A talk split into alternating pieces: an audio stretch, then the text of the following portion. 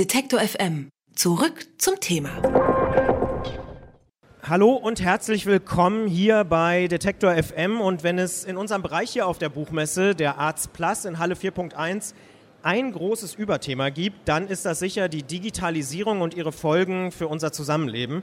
Und diese tiefgreifenden Veränderungen, die betreffen nicht nur die Buch- und vielleicht auch die Kreativbranche, sondern die gesamte Gesellschaft. Sarah Spiekermann beschäftigt sich tagtäglich genau mit diesen Fragen, denn sie ist Professorin für Wirtschaftsinformatik und Gesellschaft an der Wirtschaftsuniversität in Wien und berät unter anderem die EU-Kommission in digitalen Fragen. Auf der Buchmesse. Hier ist sie mit ihrem Buch Digitale Ethik zu Gast und schön, dass Sie auch hier beim Detektor FM Stand N99 sind. Schönen guten Tag, Frau Spiekermann. Ja, danke, dass ich dabei sein kann. Haben Sie denn Alexa, Google Home oder einen anderen Sprachassistenten bei sich zu Hause installiert? Nein, also ich würde so einen Sprachassistenten nicht ähm, benutzen in meinen Räumen. Allerdings muss ich zugeben, ich benutze schon Siri, das ist also ein Sprachassistent und ich benutze den auch, um meine SMS zu tippen. Und da ist er praktisch, oder? Ja, wobei ich natürlich weiß, dass Apple eine Firma ist, die extrem investiert hat, schon seit vielen Jahren in die Privacy-Infrastruktur. Ich weiß also technisch in etwa, worauf ich mich da einlasse. Worauf würden Sie denn sagen, achten Sie selbst, wenn Sie solche Technologien abwägen? Also wenn Sie zum Beispiel überlegen, hole ich mir so eine Alexa oder Google Home oder nutze ich Siri noch oder nicht? Also was, was, was geht da in Ihrem Kopf vor? Was, was wägen Sie ab?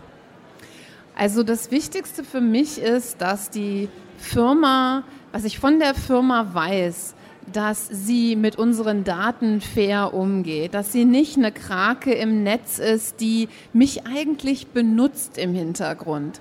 Und ähm, ich habe auch mit meinen Studenten eine kleine Studie gemacht, wo wir die ganzen Services gegeneinander verglichen haben, so wie Stiftung Warentest, und versuche mich jetzt an den Firmen zu orientieren, die wirklich gut sind. Also zum Beispiel benutze ich Signal statt WhatsApp. Gibt es sonst noch Tipps, die Sie so haben? Also Signal statt WhatsApp?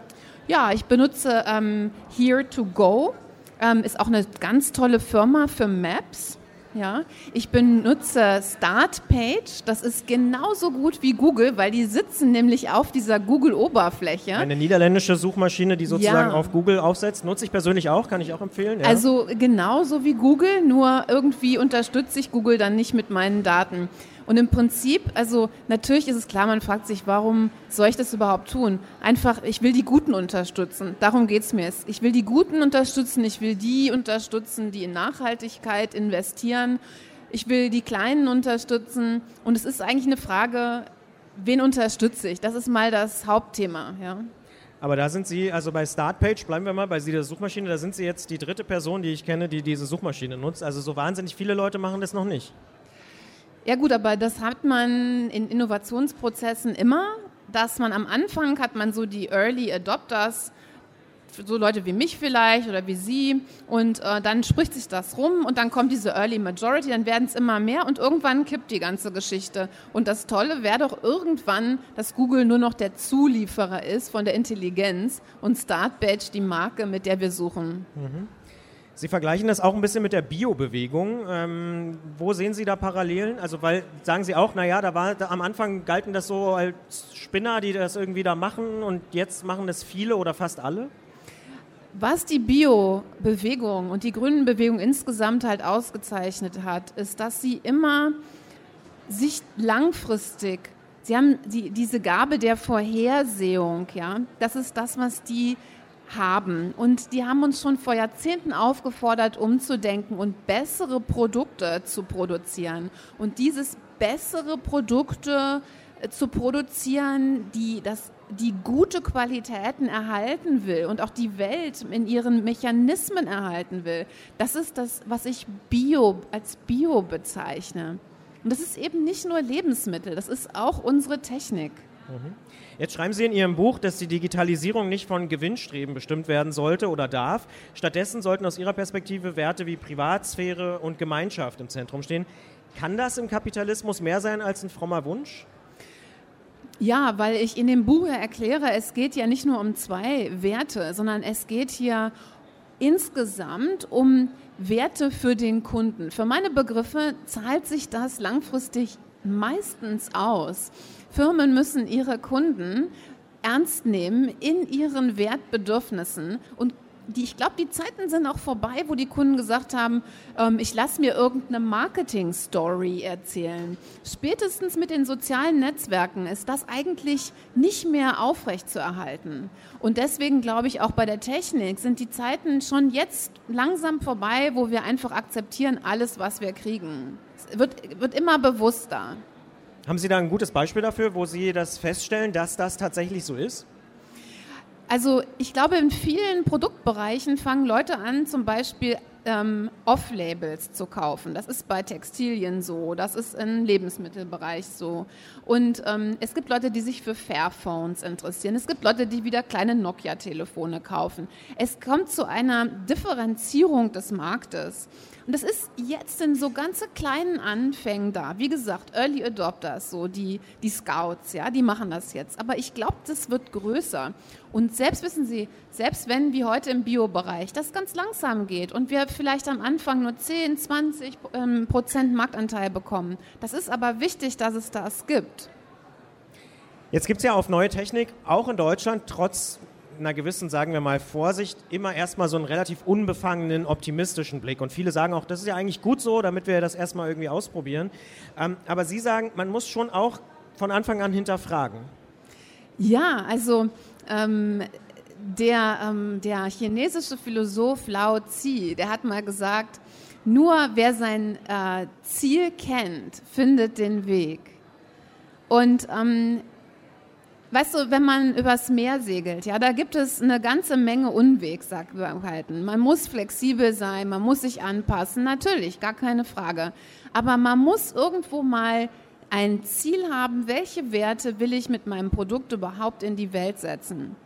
Und ähm, wenn Startups heute sagen, ja, ja, das wird sich schon irgendwie finden und wir plaudern da mit ein paar Kunden so in diesen Agile und Scrum kind of äh, Work Styles, ja, dann ist das ähm, ist es zu kurzsichtig. Und das hat uns eigentlich genau dahin geführt, wo wir heute sind. Wir, wir haben lauter Produkte, wo man sagt, ja, die befriedigen irgendwelche Bedürfnisse, eigentlich meistens weiß ich nicht, welche Bedürfnisse da befriedigt werden, ja. Und wir haben keine zielorientierte, durchdachte Entwicklung. Wo will ich eigentlich hin? Mhm. Jetzt sprechen Sie viele Nachteile an und äh, stellen viele Fragen, was ja auch völlig legitim ist. Wäre es denn aber nicht wirklich konsequent, wirklich zu sagen, Tools wie Alexa oder Apps wie WhatsApp wirklich komplett verbannen, löschen, gar nicht mehr nutzen? Ähm, das glaube ich nicht. Ähm, ich glaube, dass das Digitale schon heute so stark ist, dass es sich fast wie Elektrizität auch ähm, oder wie Wasserversorgung in unser Leben eingewebt hat.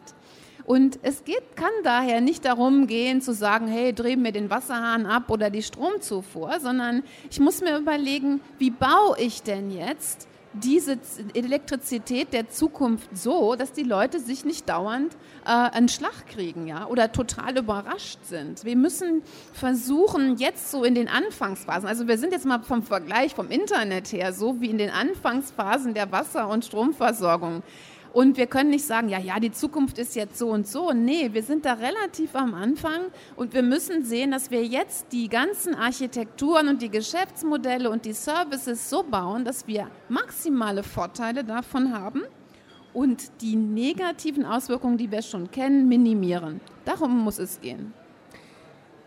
Jetzt entwickeln Sie mit dem IEEE, also dreimal E am Ende, ähm, dem größten Verband von Ingenieuren der Welt, ein Ethikstandard für neue Technik. Was ist denn da das konkrete Ziel? Also was, was ist die, die Zielstellung?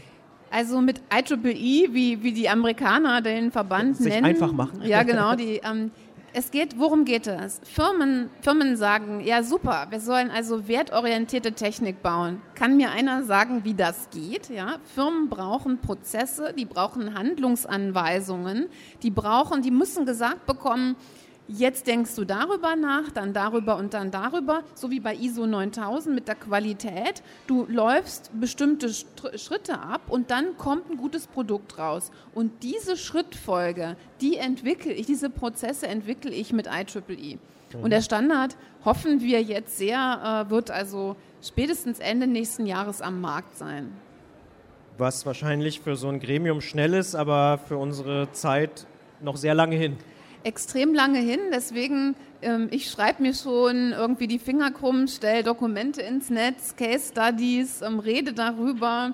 Ähm, also ich versuche jetzt schon IEEE auch, dass wir sagen, hey Leute, da kommt was. Ähm, und ähm, bringen, die Firmen sind alle informiert, Google, ich habe gerade gestern mit Infineon, mit Nokia ähm, zusammengesessen, mit Deutsche Telekom, Robotics, ey, da waren 20 Leute aus der Industrie, die haben alle gesagt, super, machen wir, wollen wir. Und wir gehen von Design Thinking, was heute schon alle machen, hin zu Ethical Design Thinking und das gibt's, da gibt's tolle Leute, die können das umsetzen. Design Thinking muss man vielleicht kurz erklären, ist so eine Methode, um neue Produkte zu entwickeln, die ja verschiedene Disziplinen zusammenbringt, um das mal so ganz äh, einfach zu erklären. Ne? Ja, genau. Deutsche Telekom hat äh, die Innovation umgestellt, hat 500 Leute auf Design Thinking äh, trainiert. Diese Coaches sind da, die kann ich umschulen mit denselben Grundlagen und bringe da noch Ethik rein und Werte und so weiter. Oh, hey, und dann gehen wir dann, dann, dann, dann mit Lao Tzu segeln wir dann in einen anderen Hafen ein.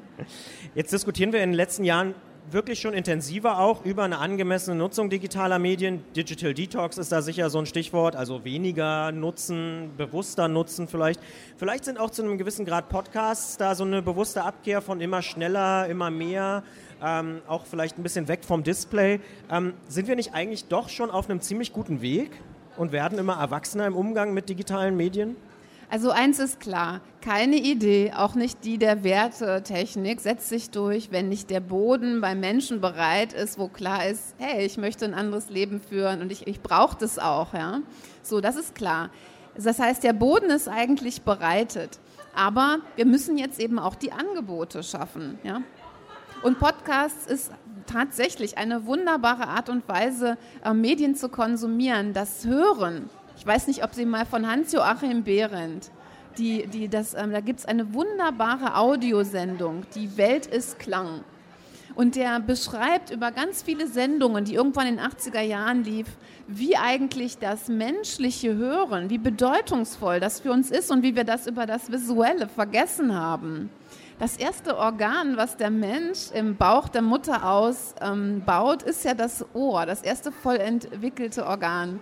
Und es ist so schön, dass es Podcasts gibt. Also ich mache das jetzt nicht, weil Sie mich hier eingeladen haben, aber ähm, weil es auch für mich selber ist es mittlerweile, ich habe Harari und so, ich brauche den nicht lesen. Ich höre mir den an, dann weiß ich, okay, weiß ich, was der zu sagen hat. Tolle Sache. Über das Leben im Digitalen und wie wir es schaffen, dort Werte wie Privatsphäre und Gemeinschaft zu stärken, habe ich mit Sarah Spiekermann gesprochen. Ihr neues Buch Digitale Ethik ist bei Drömer Knauer erschienen, kostet 19,99 Euro.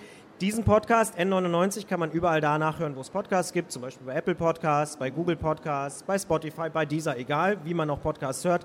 Ich sage an dieser Stelle auf jeden Fall auch vielen Dank für das Gespräch und dass Sie da waren. Vielen Dank. Alle Beiträge, Reportagen und Interviews können Sie jederzeit nachhören im Netz auf detektor.fm.